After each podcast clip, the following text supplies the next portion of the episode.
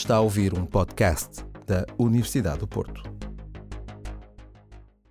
Editado em dois mil e dezanove, o livro E Contudo Elas Movem-se, Mulheres e Ciência, com poemas, é apresentado logo no início da nota introdutória, assinada por Ana Luísa Amaral e Marinela Freitas, como um pequeno livro com nomes, vida e poemas.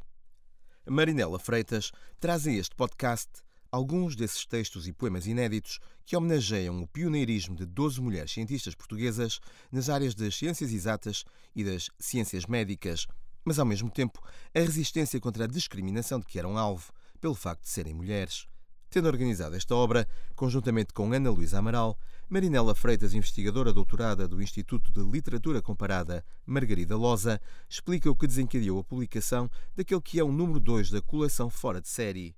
Este livro, E Contudo Elas Movem-se, Mulheres e Ciência, com poemas, na realidade já é o culminar de um projeto que começou há uns quatro anos atrás, com uma base de dados chamada She Thought It, Ela Pensou, Crossing Bodies and Sciences and Arts.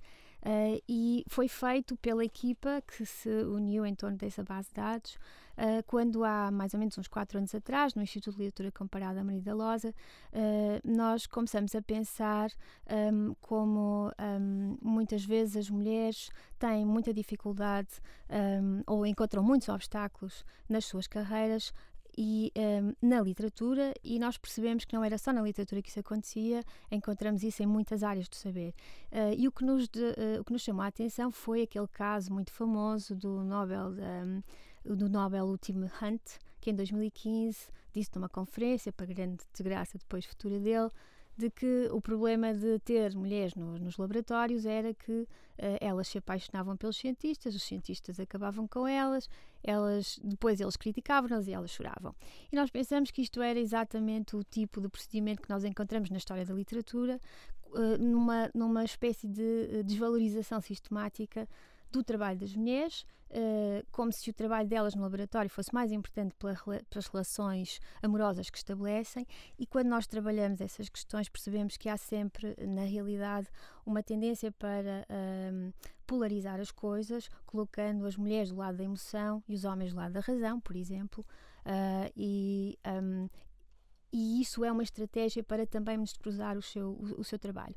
E como no nosso grupo nós temos colegas também da área das ciências, achamos que seria interessante uh, pensar, uh, obviamente que o, o, o Tim Hunt um, disse aquilo num momento de insensatez, uh, um, mas de facto ele é um sintoma de um tipo de atitude impensada que as pessoas têm de achar que essa é a ordem das coisas. Então nós pensamos como seria interessante procurarmos uh, na área das ciências um, casos parecidos com o que nós conhecíamos da literatura e procurar realmente uh, essa, um, essa, esses efeitos de, de desvalorização do trabalho das mulheres ou de invisibilização do trabalho das mulheres e, e estudar to- todas essas estratégias.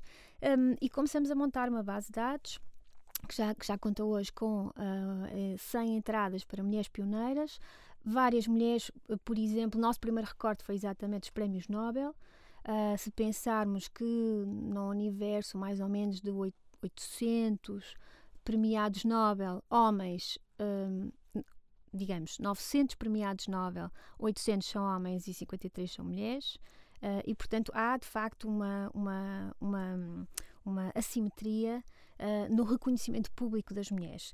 Um, e fomos procurando vários casos e fomos montando essa base de dados. E depois, quando terminamos a base, resolvemos fazer um, uh, algumas atividades em volta disso para, para dar a conhecer também esse trabalho de, de, de revisão da história da ciência, digamos assim, que nós fomos fazendo.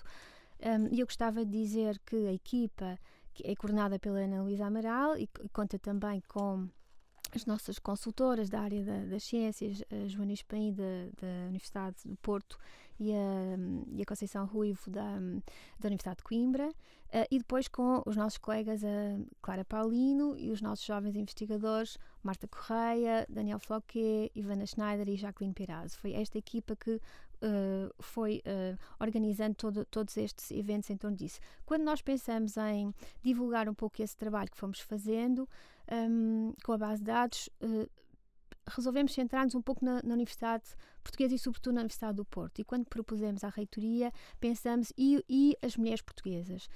Um, convém dizer que essa base de dados foi inicialmente feita em inglês, está feita em inglês, porque nós trabalhamos com vários licenciados europeus que vieram para o Porto ao abrigo do programa Erasmus+, e tivemos uma equipa multidisciplinar durante dois anos que foi trabalhando na, na, na conceição da base. Um, To, todos estes uh, jovens licenciados que passaram pelo Porto tinham, obviamente, interesses nestas questões ligadas ao feminismo, à, à igualdade de género, um, e, portanto, fizeram, fizeram connosco este trabalho. E quando pensamos em nos centrar na Universidade do Porto, fomos pense, olhar para a história da Universidade do Porto e reparamos que um, a primeira mulher a doutorar-se em, no Porto é em mil novecentos e quarenta e quatro. O que quer dizer que a história da Universidade do Porto não tem mulheres. Ou, ou elas quase não estão lá. Elas chegam à universidade no final do século dezenove, as primeiras mulheres a entrarem, muitas vezes, em, em, muitas vezes são as únicas numa, numa sala enorme de alunos, muitas delas desistem, uh, algumas conseguem licenciar-se, nem todas entram no mercado de trabalho, e, portanto, interessou-nos também pensar, e agora se nos centrássemos no caso de português, o que é que nós encontrávamos? E selecionamos doze mulheres, Um, que são estas, que, que percorrem, uh, começam no final do século dezenove e vão até uh, um, ao final do século vinte, um, e com elas nós conseguimos perceber também como em Portugal é, acontece a mesma coisa que aconteceram noutras partes do mundo, como são mulheres pioneiras de uma grande coragem e que enfrentam muitos obstáculos para conseguir dominar num mundo que tradicionalmente é ocupado pelos homens. um, Quando nós lemos todos os verbetes percebemos que há sempre homens que ajudam estas mulheres, uh, pais iluminados que educam as filhas e os rapazes e as raparigas da mesma maneira, uh, maridos que incentivam uh, as mulheres, uh, irmãos. Também encontramos o contrário, não é? Também encontramos os irmãos que não querem que as irmãs estudem, os pais que não querem que as irmãs estudem, e portanto um, é muito importante pensarmos que o futuro se faz com homens e mulheres juntos, solidários, não é? E esta é uma história delas que também é a história deles e a história de, de todos juntos. E foi assim que, que surgiu esse livro. Um, e só para terminar, dizer também que os poetas entram no livro também, porque esta base de dados que uh, o She Thought It, ela pensou, um, é uma base que pretende destacar o pioneirismo das mulheres, mas também o seu impacto na cultura popular, procurar o seu impacto na literatura, nas artes plásticas, no cinema. Um, E, portanto, nós queríamos, para estas mulheres portuguesas, uh, que não havia propriamente impacto ainda, ou, ou que, não, claro que há impacto, mas não havia, um, um, não havia tão facilmente como nós encontramos, por exemplo, quando falamos de uma Ada Lovelace na computação, não é? Ou Rosalind Franklin, ou da Marie Curie, não é? Que são já, ou da Caroline Herschel na astronomia. Nós já temos uma herança, de, não é? Um rastro que elas foram deixando. Nestas mulheres, que é mais recente, nós, nós convidamos um, doze poetas, homens e mulheres, para dialogarem com o trabalho delas, e o resultado foram doze belíssimos poemas inspirados uh, um, e que tornam este livro realmente um cruzamento entre literatura e ciência, que era o que nós queríamos desde o início. Segundo as organizadoras da obra, as páginas deste livro resgatam histórias esquecidas ou até mesmo apagadas, ajudando assim a recuperar nomes sobre os quais a história pouco se terá debruçado. O livro está organizado cronologicamente porque hum, gostávamos também de, ao, ao destacar estas doze mulheres, são estas doze, mas poderiam ser outras tantas, fosse o nosso recorte diferente, hum, porque nós gostávamos de tentar oferecer um outro olhar sobre a história, um segundo olhar sobre a história, um, na, na medida em que a luta destas mulheres, num espaço muito académico, reflete também a luta no plano social e no plano cultural, que não é uma luta apenas das mulheres, é uma luta uh, uh, de outros grupos um, que muitas vezes na história são um, colocados em nota de rodapé ou são invisibilizados, digamos assim. E, e para nós que estudamos as questões ligadas à, à igualdade e aos movimentos feministas, é sempre importante lembrar que todos estes movimentos estão sempre associados uh, uh, a, aos direitos humanos e à luta por outras categorias. O que eu quero dizer com isso é que uh, nós podemos nós uh, estamos aqui a, a invocar uma questão de género para revisitar a história, mas poderíamos re, re, recuperar uma, uma questão de classe e pensar quem tem acesso ao ensino superior, as classes mais abastadas ou as classes menos abastadas, e quando chegam as primeiras pessoas de classes menos abastadas à universidade, que impacto tem? Poderíamos falar, por exemplo, uh, numa questão de raça, uh, quais são as primeiras pessoas a chegarem à universidade uh, que não têm pele branca, por exemplo, não é? E quando nós olhamos para a história, nós vemos que, por exemplo, os movimentos feministas que começam no início do, no final do século dezanove vêm sempre junto uh, dos movimentos abolicionistas. Quando chegamos ao século vinte, vemos que as grandes manifestações pela igualdade das mulheres vêm também uh, junto com outras figuras como Martin Luther King, por exemplo, nos Estados Unidos, uh, ou uh, as manifestações anti-guerra Vietnã, e, portanto, são sempre uh, grupos que se manifestam em conjunto. Uh, e não se trata tanto... Uh, uh, em pensar só num lugar melhor para as mulheres, mas pensar num mundo melhor, em que todos têm lugar e em que não se hierarquizam as pessoas, em que não se hierarquizam os humanos. Porque é que os homens podem estudar e as mulheres não podem estudar? E se, olhando para este livro, nós percebemos que no espaço de um século isso se resolveu, as primeiras mulheres chegam à universidade e podem estudar, nós sabemos hoje que em vários pontos do mundo as mulheres ainda não podem sequer frequentar a instrução primária, não é? E, portanto, esse não é um problema que não está resolvido no mundo. Mas, ao lermos a história de Portugal e ao lermos, uh, uh, de certa maneira, pela, pela, pela janela que estas doze mulheres nos oferecem, nós percebemos que a chegada das mulheres ao ensino superior uh, acompanha a história do direito ao voto. Uh, estou a pensar, por exemplo, da Carolina Beatriz Ângelo, que é uh, uma das mulheres aqui uh, neste, neste livro. Uh, a Carolina Beatriz Ângelo foi a primeira mulher a votar em Portugal, em mil novecentos e onze, porque encontrou uma espécie de alteração na lei que lhe permitiu votar. Um, tinha sido alterada a lei naquela altura e uh, o cabeça de família poderia votar. Carolina Beatriz Ângelo era viúva e, portanto, era médica e, e sustentava a sua família e foi votar. Foi-lhe muito difícil conseguir, mas votou, e quando perceberam que ela votou, a lei mudou uh, dois anos depois e as mulheres voltaram a não poder votar durante alguns, alguns anos, não é? E, portanto, um, estas histórias acompanham a própria história, por exemplo, não é? Da, do, do direito ao voto das mulheres. A mesma coisa com a participação no Parlamento, as primeiras mulheres a chegarem ao Parlamento são também, uh, uh, vêm também da universidade, um, as preocupações ambientais, uh, por exemplo, temos no livro a Maria Lourdes Pintasilgo, que além de ter sido... Um, um, ter ocupado o cargo, não é? de, primeiro, de primeira-ministra, um, teve também um trabalho extraordinário na, na área ambiental, no seu trabalho na União Europeia. Um, é, é dela a, a, a popularização do conceito de ética de cuidado, a nossa preocupação com a capacidade de carga do planeta e como nós temos a responsabilidade de ter uh, cuidado para com o planeta.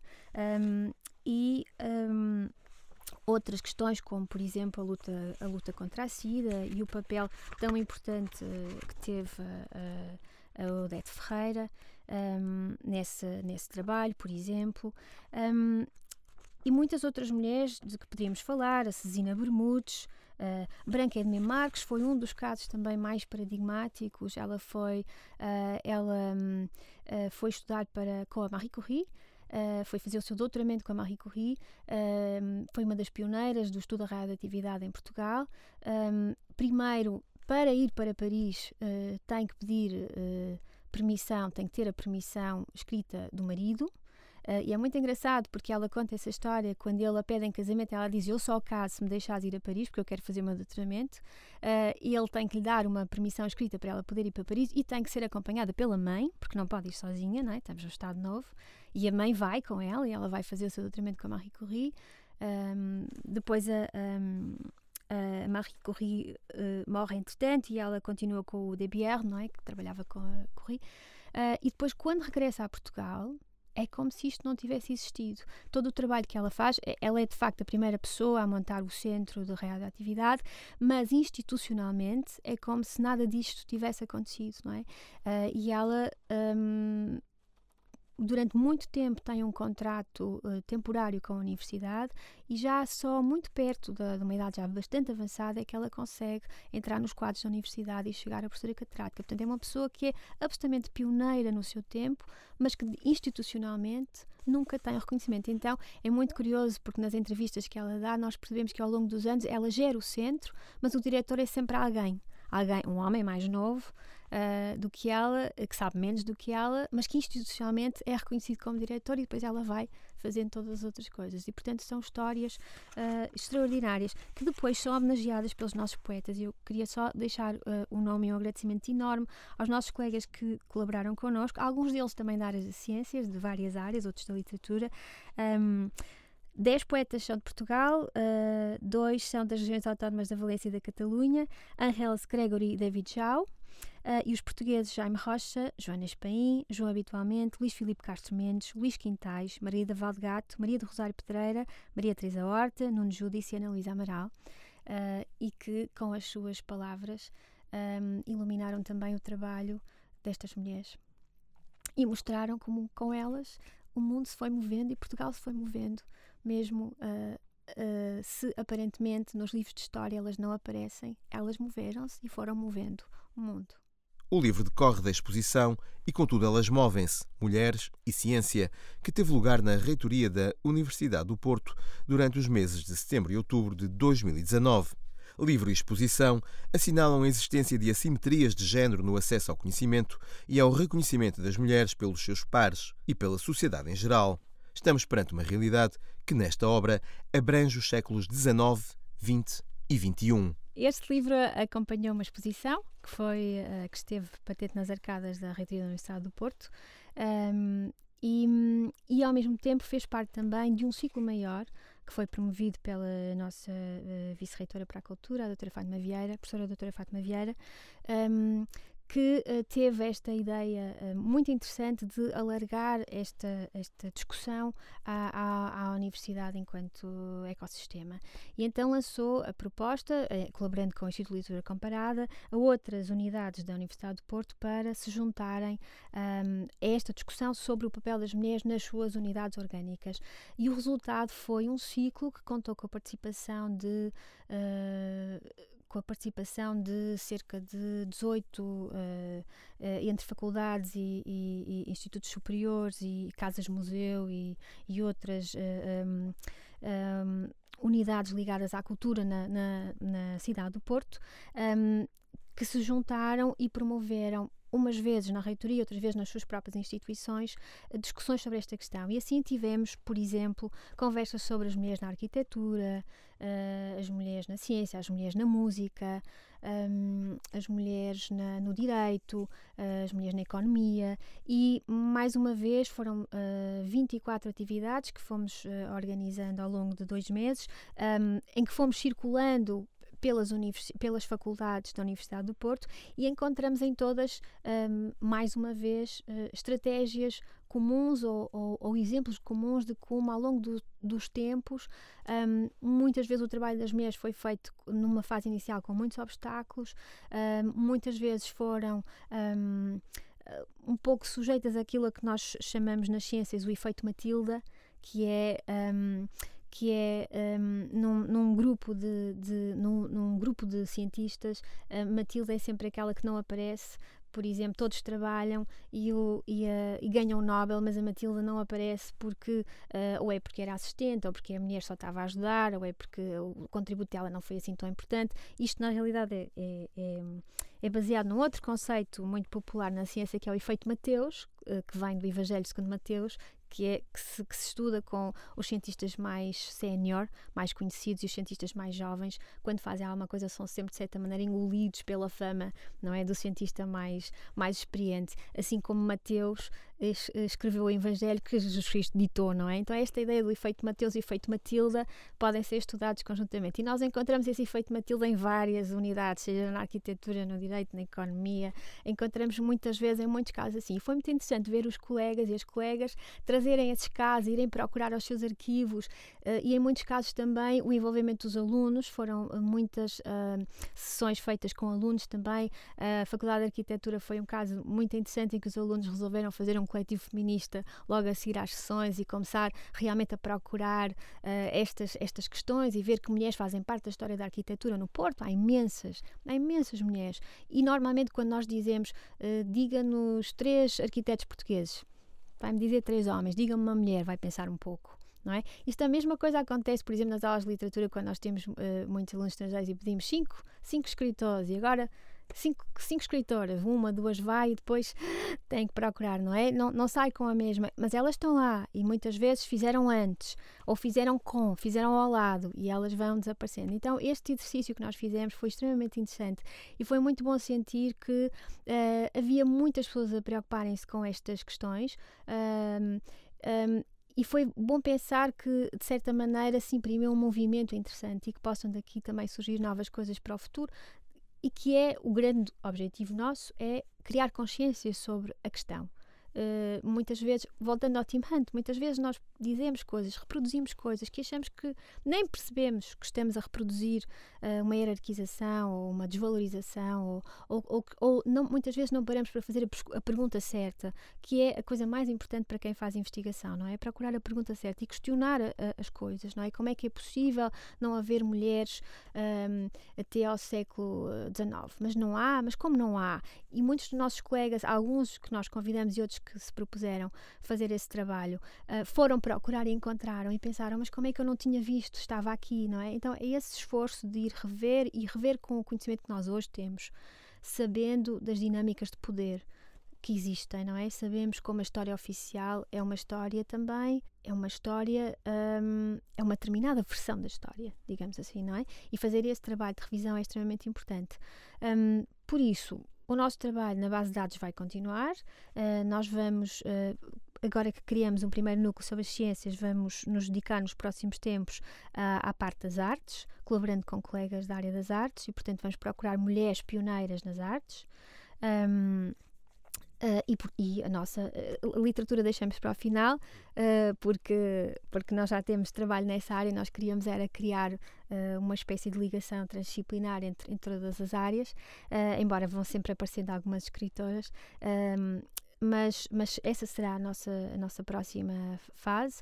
Um, E, no fundo, esperemos que, mesmo que formalmente não hajam, e contudo elas movem-se todos os anos na reitoria da Universidade de Porto, que, que possa haver, pelo menos, a vontade de ir pensando e de ir revisitando. Um, e, talvez, a nossa, a, a nossa, um, o maior impacto uh, que nós possamos pensar, ou uma pequenina semente que nós achamos que tenha resultado deste, deste projeto, e que foi também graças a, a, a, ao extraordinário trabalho da, da nossa vice-reitora, professora Fátima Vieira, um, que foi o nosso Salão Nobre da Rede da Universidade de Porto, que tem todos aqueles retratos de homens e não havia uma única mulher. Uh, e a, essa professora Fátima Vieira, um, com, uh, e aqui para a reitoral, e o, o, seu, o seu reitor, obviamente, uh, adicionaram um novo quadro à Ao, ao salão da primeira mulher doutorada uh, em mil novecentos e trinta e quatro, Leopoldina, Leopoldina Ferreira Paulo, e portanto pela primeira vez na Universidade de Porto temos um retrato de uma mulher no Salão Nobre. E eu acho que essa é a semente, uh, é assim que se começa, e venham mais. Para ouvir mais, subscreva os podcasts da Universidade do Porto em noticias ponto u p ponto p t.